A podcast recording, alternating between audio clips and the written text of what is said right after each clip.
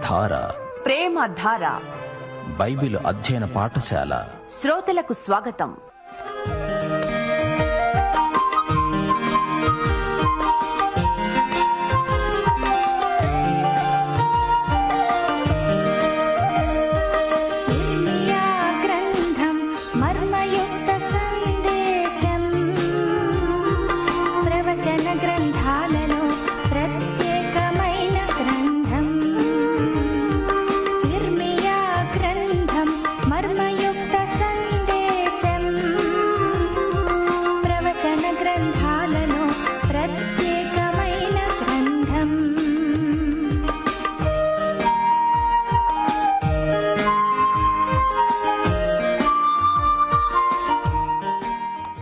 శ్రోతలు మీరంతా బాగున్నారా? ఇంటిల్లిపాది క్షేమంగా ఆరోగ్యంగా ఉన్నారా? ఈ లోకంలో మనమున్నాము కాని మనం ఈ లోక సంబంధులము కాము. దేవుని బిడ్డలం విశ్వాసులం దేవుని కుటుంబీకులం. మనం క్రైస్తవులుగా జీవించాలంటే ఈ లోకంలో అన్యాయాన్ని అవినీతిని ఎదిరించాలి సత్యం కోసం నిలవాలి. మనకు ప్రవక్తల వారసత్వమున్నది ధైర్యంగా సత్యాన్ని న్యాయాన్ని ప్రేమను చూపాలి చెప్పాలి. అలనాటి ప్రవక్తలు అపుస్తలు అలానే జీవించారు ప్రభువును సేవించారు. ఒకటి యోహాను మూడో అధ్యాయం పద్దెనిమిదో వచనంతో ఈరోజు పాఠానికి మిమ్మలను ఆహ్వానిస్తున్నాము. చిన్న పిల్లలారా మాటతోనూ నాలుకతోనూ కాక క్రియతోనూ సత్యముతోనూ ప్రేమిద్దాము. ఇందువలన మనము సత్య సంబంధులమని ఎరుగుదుము. సరే మీరంతా రేడియోకు దగ్గరగా వచ్చి కూర్చోండి ప్రార్థన చేసుకుందాము. మహిమా ప్రభావములు గల మా దేవా నీకు మా హృదయపూర్వకమైన కృతజ్ఞతాస్థుతులు సమర్పిస్తున్నాము. దినదినము నూతనముగా మా పట్ల నీవు చూపే వాత్సల్యమును బట్టి నీకు కృతజ్ఞులం. మా నిత్యావసరములన్నిటినీ క్రీస్తునందు ఎప్పటికప్పుడే తీరుస్తున్నావు. మా ఆత్మలకు ఎంతో తృప్తిని ఆనందాన్ని కలిగిస్తున్నావు. ప్రార్థనలకు జవాబిచ్చే దేవుడవు నమ్మకమైన సత్యసాక్షివి. మా అంతరంగమందు పరిశుద్ధ ఉద్యమాన్ని ప్రారంభించావు. ఇది నీవు తిరిగి వచ్చే వరకు కొనసాగాలని ప్రార్థన చేస్తున్నాము. మా శ్రోతలను వ్యక్తిగతంగాను కుటుంబాలుగాను ఆశీర్వదించండి. వారి భౌతిక ఆధ్యాత్మిక అక్కరలు తీర్చండి.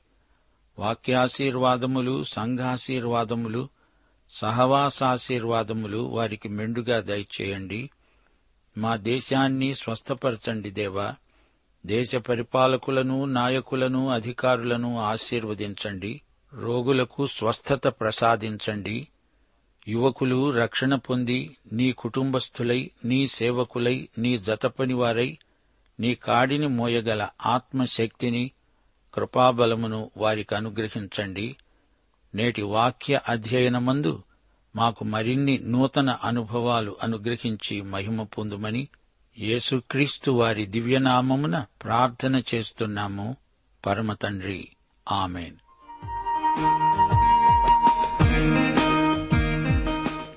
ప్రియ శ్రోతలారా సోదరి సోదరులారా ఈరోజు మనం ఇర్మియా గ్రంథం ఒకటి రెండు అధ్యాయాలు వినబోతున్నాము.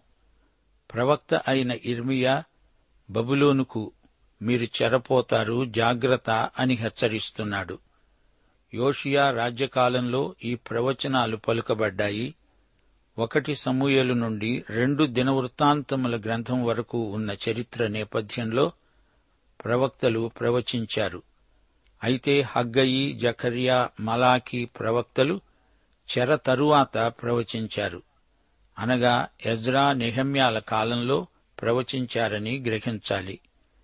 బెన్యామీను దేశమందలి అనాతోతులో కాపురమున్న యాజకులలో ఒకడై హిల్కియా కుమారుడైన ఇర్మియా వాక్యములు. అనగా ఇర్మియా యాజక కుటుంబానికి చెందినవాడు. అనాతోతు అనే పట్టణ కాపురస్తుడు. బెన్యామీను దేశం యోషియా యూదాకు రాజై ఉండగా అతని ఏలుబడి పదమూడో సంవత్సరంలో యహోవా వాక్కు ఇర్మియాకు ప్రత్యక్షమైంది. ఆ తరువాత యోషియా కుమారుడైన యహోయాకీము యూదాకు రాజై ఉండగా యోషియా మరో కుమారుడు సిద్కియా రాజై ఉండగా అతని ఏలుబడిలో పదకొండో సంవత్సరాంతము వరకు అనగా ఆ సంవత్సరమున ఐదో నెలలో ఎరుషలేము చెరగొని పోబడే వరకు ఆ వాక్కు ప్రత్యక్షమవుతూనే ఉంది. వింటున్నారా శ్రోతలు? ఇర్మియా ఎవరు? హిల్కియా కుమారుడు. హిల్కియా ప్రధాన యాజకుడై ఉన్నప్పుడు అతనికి ధర్మశాస్త్ర గ్రంథము దొరికింది. అప్పుడు యోషియా రాజ్యమేలుతున్నాడు గ్రంథము దొరికినప్పుడు రాజ్యమంతటా ఉజ్జీవం కలిగింది. ఉజ్జీవం మనుషులు రప్పిస్తే వచ్చేది కాదు అది దేవుని వాక్యమును బట్టి వస్తుంది. దేవుని సంఘములో ఉజ్జీవమంటే వాక్య ఉజ్జీవమే. దేవుని సేవకులు వాక్యం ప్రకటించినప్పుడే సంఘ ఉజ్జీవం కలిగినట్లు చరిత్ర మనకు స్పష్టం చేస్తోంది. రెండు రాజులు ఇరవై రెండో అధ్యాయం రెండు దినవృత్తాంతములు ముప్పై నాలుగు అధ్యాయంలోని ఉజ్జీవాలు వాక్య ఉజ్జీవాలే. అనాతోతు ఎరుషలేముకు ఉత్తరాన చాలా సమీపంలోనే ఉంది. యోషియా రాజ్యానికి వచ్చినప్పుడు అతనికి ఎనిమిది సంవత్సరాల వయస్సు. అతడు ముప్పై ఒక్క సంవత్సరాలు రాజ్యమేలాడు. ఇర్మియా సేవ ఆరంభించినప్పుడు యోషియాకు ఇరవై రెండు ఏండ్ల వయస్సు. ఇర్మియా ఇరవై ఏండ్లవాడు. ఇర్మియా రాజైన యోషియా ఇద్దరూ యువకులే. ఇద్దరూ మంచి స్నేహితులు. యోషియా ఏలుబడిలో పద్దెనిమిది సంవత్సరాలు ఇర్మియా సేవ చేశాడు. ఒకటి దిన వృత్తాంతములు ముప్పై ఐదో అధ్యాయం ఇరవై ఐదో వచనం. ఇర్మియా యోషియా మరణించినప్పుడు విలాపవాక్యములు పలికాడు. యోషియా ఒక పొరపాటు చేశాడు. ఈజిప్టు ఫరోతో యుద్ధం చేయడానికి పూనుకున్నాడు. కర్కమిషు వద్ద ఈ యుద్ధం జరిగింది. ఫరో యూదాకు వ్యతిరేకి కాడు. అనవసరంగా ఈ యుద్ధం తెచ్చిపెట్టుకున్నాడు. ఇది కేవలం అవివేకం. అది మెగిద్దో లోయ ఆర్మగెద్దోను ప్రాంతం. అక్కడే యోషియా చంపబడ్డాడు. అయితే యూదావారు యోషియా పరిపాలనలోనే చిట్ట చివరి ఉజ్జీవం అనుభవించారు. ఇర్మియా ప్రవచించాడు యూదాజాతికి చీకటి రోజులు రాబోతున్నాయి. వీరందరూ బబులోనుకు చెరగొని పోబడతారు. ఇర్మియా ప్రవచనం కొందరికి రుచించలేదు గాని అతని ప్రవచనాలన్నీ అక్షరాలా నెరవేరాయి. ఇది దేవుని సంకల్పం. యూదా చెరగొని పోబడిన తరువాత నెబుకద్నెజరు ఇర్మియా స్వదేశంలో ఉండిపోవడానికి అనుమతించాడు. ఇర్మియాను గూర్చి నెబుకద్నెజరు రాజదేహ సంరక్షకులకు అధిపతి అయిన నెబుగుజరదానుకు ఆజ్ఞ ఇచ్చాడు. అన్నాడు నీవు ఇతనికి హాని చేయక దగ్గరే ఉంచుకొని పరామర్శించి ఇతడు నీతో చెప్పినట్లే చెయ్యాలి. ఇర్మియా అన్యదేశానికి వెళ్ళడానికి ఇష్టపడలేదు అయితే ఆ తరువాత వెళ్ళక తప్పలేదు. ఇర్మియా నమ్మకమైన ప్రవక్తగా సేవ చేస్తూ ఈజిప్టులోనే చనిపోయాడు. రెండు దిన వృత్తాంతములు ముప్పై ఆరో అధ్యాయం ఆ తరువాతి చరిత్రను సంగ్రహంగా చెబుతోంది. యహోయాహాజు యోషియా కుమారుడు మూడే నెలలు రాజ్యమేలాడు. అతని తరువాత ఈజిప్టులో ఎలియాకీమును గద్దె ఎక్కించాడు. అతని పేరు మార్చి యహోయాకీము అన్నాడు. ఇతడు పదకొండు సంవత్సరాలు రాజ్యమేలాడు. ఇర్మియా ఇతనికి హెచ్చరిక చేస్తూ నెబుకద్నెజరుకు ఎదురు తిరగవద్దు అని హితవు చెప్పాడు. యహోయాకీము ప్రవక్త మాట వెనక బబులోనుకు యుద్ధ ఖైదీగా కొనిపోబడ్డాడు. ఆ తరువాత యహోయాకీనును సింహాసనమెక్కించారు. ఇతడు మూడు నెలల పది రోజులు మాత్రమే రాజ్యమేలాడు. అతడు కూడా బబులోనుకు యుద్ధ ఖైదీగా తరలించబడ్డాడు. అప్పుడు యహోయాకీను సోదరుడు సిద్కియా ఎరుషలేము సింహాసనమెక్కాడు. ఇతడు పదకొండు ఏండ్లు పరిపాలించాడు. సిద్కియా తిరుగుబాటు చేయగా నెబుకద్నెజరు వచ్చి ఎరుషలేమును ధ్వంసం చేశాడు. సిద్కియా కుమారులను హతమార్చాడు. అతని కండ్లు ఊడబెరికించాడు. అతణ్ణి బందీగా బబులోనుకు తీసుకువెళ్ళాడు ఇర్మియా సేవా జీవితమంతా విలాపమే ఒంటరితనమే. ఇర్మియా మొదటి అధ్యాయం నాలుగో వచనం ఇర్మియా తానే తన స్వవిషయం చెప్పుకుంటున్నాడు. అన్నాడు యహోవా వాక్కు ప్రత్యక్షమై ఈలాగు సెలవిచ్చింది. గర్భములో నేను నిన్ను రూపింపక మునిపే నిన్నెరుగుదును నీవు గర్భము నుండి బయలుపడకమునిపే నేను నిన్ను ప్రతిష్ఠించాను. జనములకు ప్రవక్తగా నిన్ను నియమించాను. దేవుడు ఇర్మియాను పిలిచాడు ఏర్పరచుకున్నాడు నియమించాడు ప్రతిష్ఠించాడు. కీర్తన నూట ముప్పై తొమ్మిది వచనం పదిహేను. దేవా నేను రహస్యమందు పుట్టిన నాడు భూమి యొక్క అగాధ స్థలములలో విచిత్రముగా నిర్మించబడిన నాడు నాకు కలిగిన ఎముకలు నీకు మరుగై ఉండలేదు. ఇర్మియా తల్లి గర్భములో రూపింపబడకముందే దేవుడు అతణ్ణి ప్రత్యేకించుకున్నాడు. దేవుడన్నాడు ఇర్మియా నీవు పుట్టకముందే నేను నిన్ను ఎరుగుదును. నిన్ను ఏర్పరచుకున్నాను. సేవార్థమై నేను నిన్ను స్వయంగా పిలిచాను అభిషేకించాను. ఇర్మియాకు సేవా జీవితంలో ఎన్నో ప్రతిఘటనలు హింసలు ప్రాప్తిస్తాయి. అయినా దేవుని పిలిపే అతని గెలుపు. ఆ కాలానికి అప్పటి ప్రజలకు తగిన సందేశం ప్రకటించడానికి తగిన సేవకుణ్ణే దేవుడు ఏర్పరచుకుంటాడు.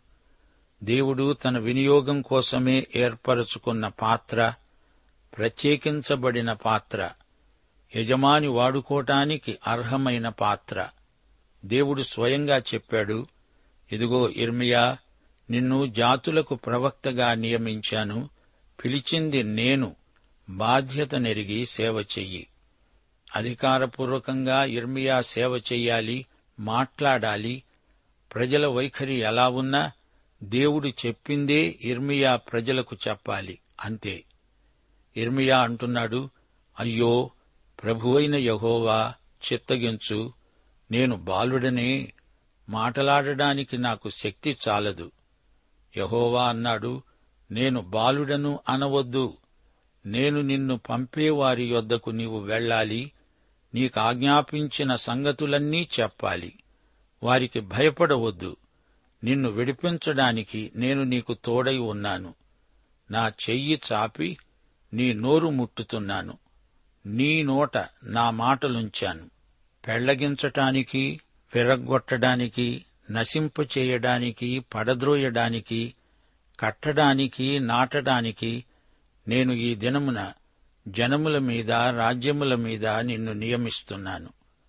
సోదరీ సోదరులారా దేవుని సేవకు చాలిన వాడెవడు నేను చెయ్యలేను దేవుడు చేయిస్తే నేను సమస్తము చేయగలను అని చెప్పగలిగిన వాడే దైవ సేవకుడు దేవుడు తన సేవకునిలో ఉండి సేవకుని చేత చేయిస్తాడు తాను తన సేవకునితో కలిసి పనిచేస్తాడు. సేవకులు దేవుని జతపనివారు. దేవుడు తన మాటలే తన సేవకుని నోట ఉంచాడు. దేవుని మాటలే మనం పలికితే దేవుడే మాట్లాడినట్లు లేకపోతే అబద్ధం పలికినట్లే. పదకొండో వచనం నుండి యహోవా వాక్కు నాకు ప్రత్యక్షమైంది అన్నది ఇర్మియా నీకేమి కనపడుతున్నది? నేను అన్నాను అది బాదము చెట్టు చువ్వ. యహోవా అన్నాడు నీవు బాగా కనిపెట్టావు. నేను చెప్పిన వాక్యాన్ని నెరవేర్చడానికి నేను ఆతురపడుతున్నాను.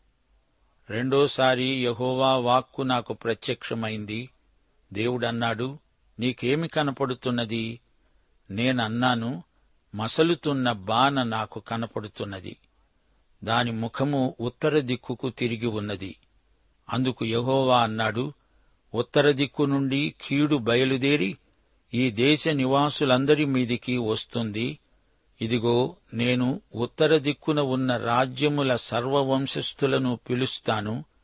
వారు వచ్చి ప్రతివాడు ఎరుషలేము గుమ్మములలోనూ ఎరుషలేము చుట్టూ ఉన్న ప్రాకారములన్నిటికీ ఎదురుగాను యూదా పట్టణములన్నిటికీ ఎదురుగాను తమ సింహాసనాలను స్థాపిస్తారు.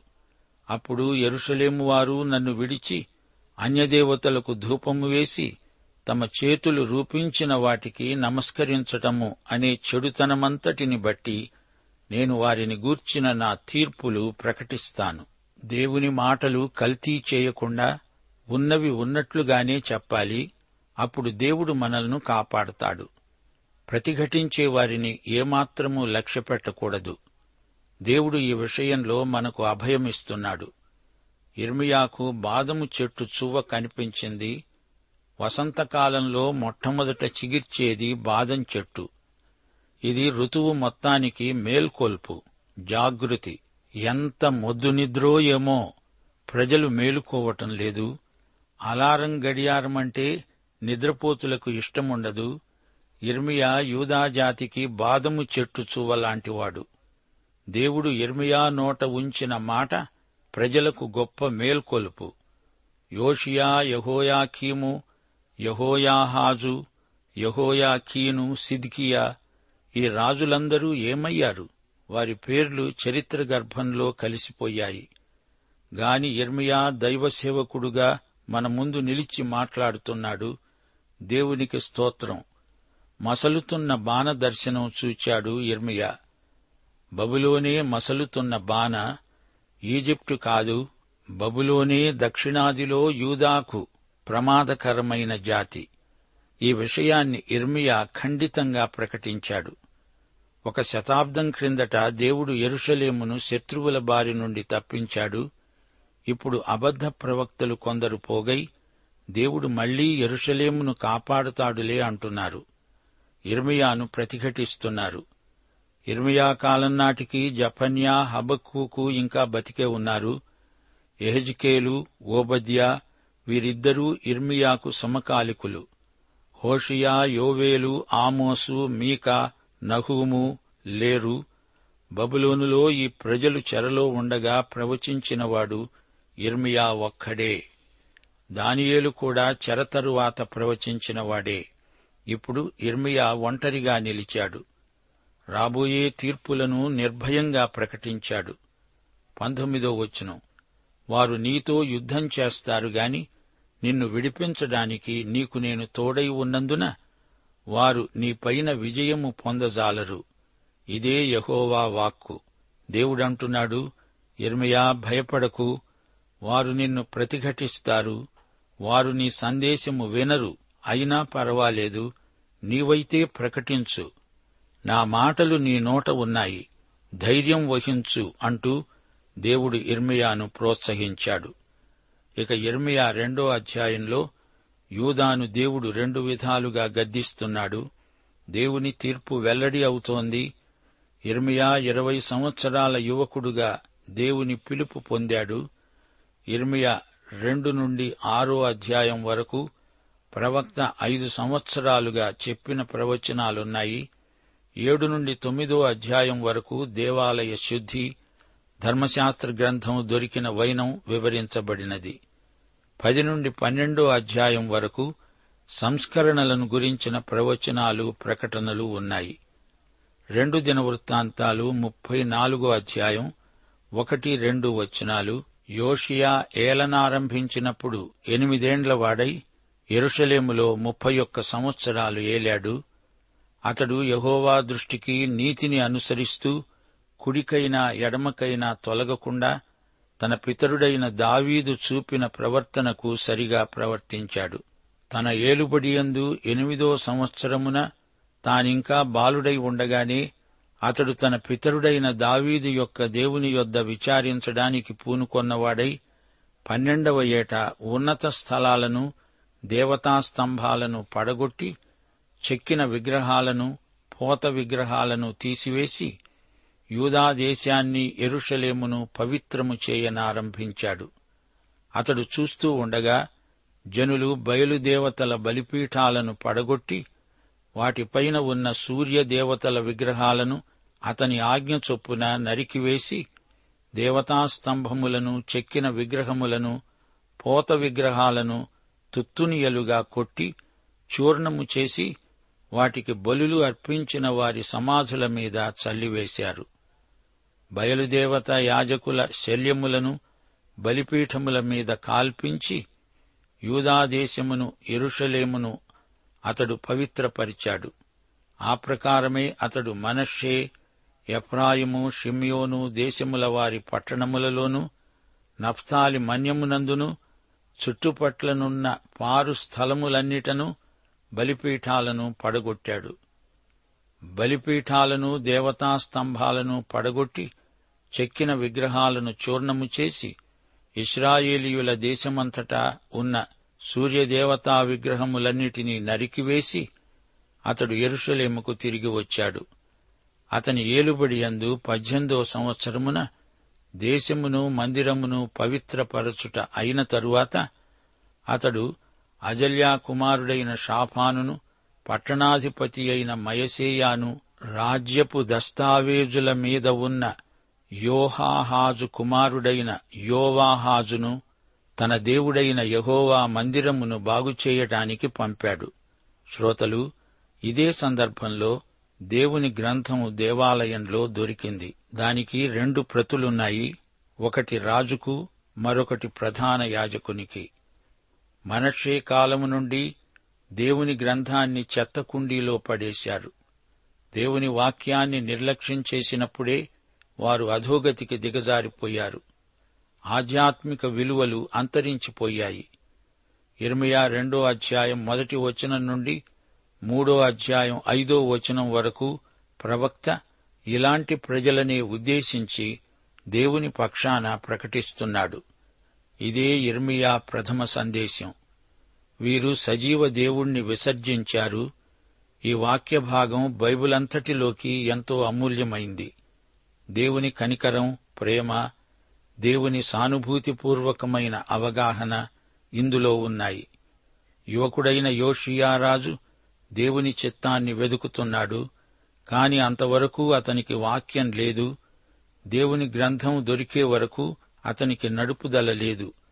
చీకటిలోనే నడిచాడు. ఇప్పుడు యువకుడైన రాజుకు యువ ప్రవక్త తోడైనాడు. వెంటనే సంస్కరణలు మొదలైనాయి. యోషియా ఇర్మియా కలిసి దేవుని మహిమార్థమై ఎరుషలేము నగరాన్ని దేవుని ఆలయాన్ని పవిత్రపరిచే ఉద్యమాన్ని చేపట్టారు. సోదరీ సోదరులారా యువప్రవక్త దర్శనాలు చూచాడు. యువకులకు దేవుడు దర్శనాలిస్తాడు. దర్శనం లేకపోతే జనులు నశిస్తారు.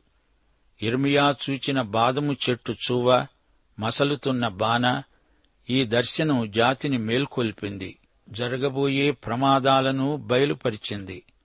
ప్రజలలో నవచైతన్యం ఉత్సాహం ఉరకలు వెయ్యాలంటే దేవుని దర్శనానికి ప్రజలు విధేయులవ్వాలి. ప్రియ శ్రోతలు ఇర్మియా చెప్పిన ప్రవచనాలు యూదాజాతిని ఉద్దేశించినవి. యూదా జాతి చరిత్రలో చివరి నలభై సంవత్సరాల కాలానికి చెందిన ప్రవచనాలు. క్రీస్తుపూర్వం ఆరు వందల ఇరవై ఏడు నుండి ఐదు వందల ఎనభై రెండు వరకు ఈ ప్రవచనాలు అన్వయించబడతాయి. ఇర్మియా దేవుని వాక్కును నమ్మకంగా ప్రకటించిన సేవకుడు ప్రవక్త. ఇర్మియా చూస్తూ ఉండగానే యూదాజాతి ఆధ్యాత్మికంగా క్షీణదశకు చేరుకుంది. బబులోను వచ్చి తీరా యూదాదేశాన్ని వశపరుచుకొని యూదా పౌరులను చెరగొనిపోవటం జరిగింది. ఎరుషలేము శత్రువులకు వశమైపోయింది. దేవాలయం ధ్వంసం చేయబడింది. ఇర్మియా విలాప ప్రవక్త ఈయన విలాప వాక్యాలు అదే శీర్షికతో బైబిలులో ఒక గ్రంథమైంది. ఇర్మియా యాజకుడు ప్రవక్త అయ్యాడు. ఇర్మియా ఉద్రేకానికి అవధులు లేవు. రాజులతో తారసిల్లాడు. అబద్ధ ప్రవక్తలను ఎదుర్కొన్నాడు. వేషధారులైన యాజకులను తీవ్రంగా గద్దించాడు. దేవుని పక్షాన ప్రజల ఎదుట ఎంతో ధైర్యంగా మాట్లాడాడు.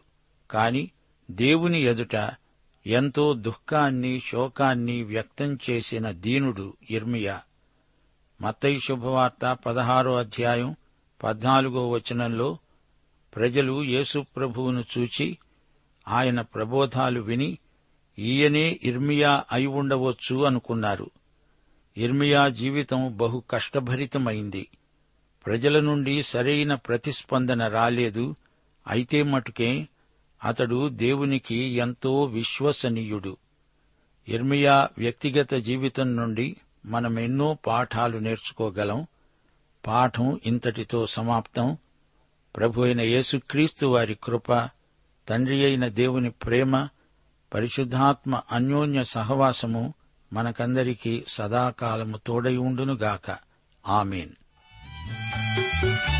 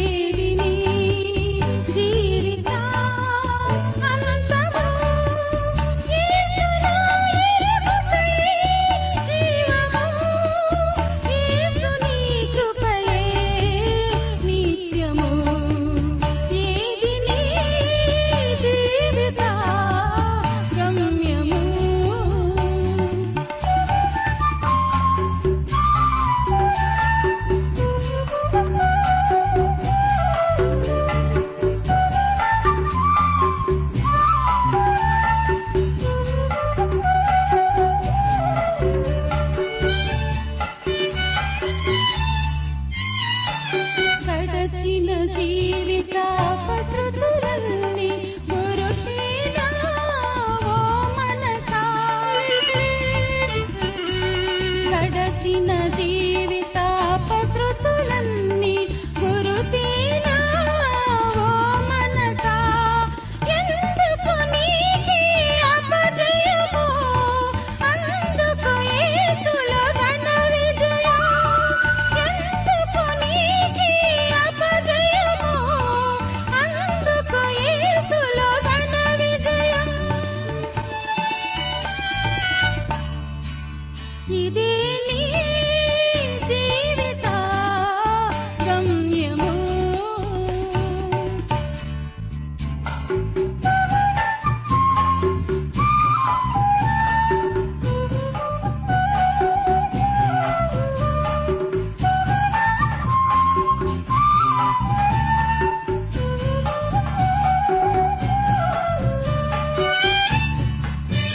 Música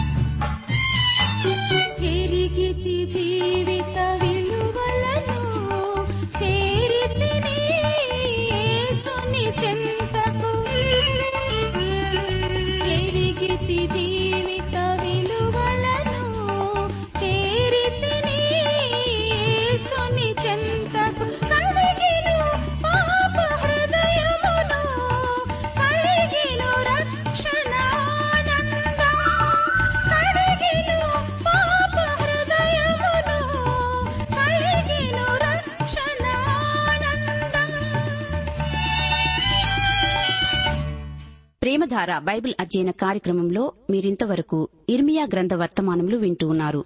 ఈ గ్రంథ ధ్యానాలు మీ అనుదిన ఆత్మీయ జీవితాన్ని మరింత శక్తితో ధైర్యంతో సహనంతో కొనసాగించడానికి సహాయపడగలవని భావిస్తున్నాం. ప్రస్తుతం మీరు వింటున్న ఇర్మియా గ్రంథ ధ్యానాలపై గొప్ప హెచ్చరికలు అనే పుస్తకాన్ని సిద్దం చేస్తున్నాం. గొప్ప హెచ్చరికలు అనే ఈ పుస్తకాన్ని పొందగోరేవారు ఈ రోజే మాకు వ్రాసి లేదా ఫోన్ చేసి మీ పేరు నమోదు చేయించుకోవచ్చు. మా address Premadhara trans world radio India తపాలా సంచి నాలుగు సికింద్రాబాద్ ఐదు సున్నా సున్నా సున్నా ఒకటి ఏడు.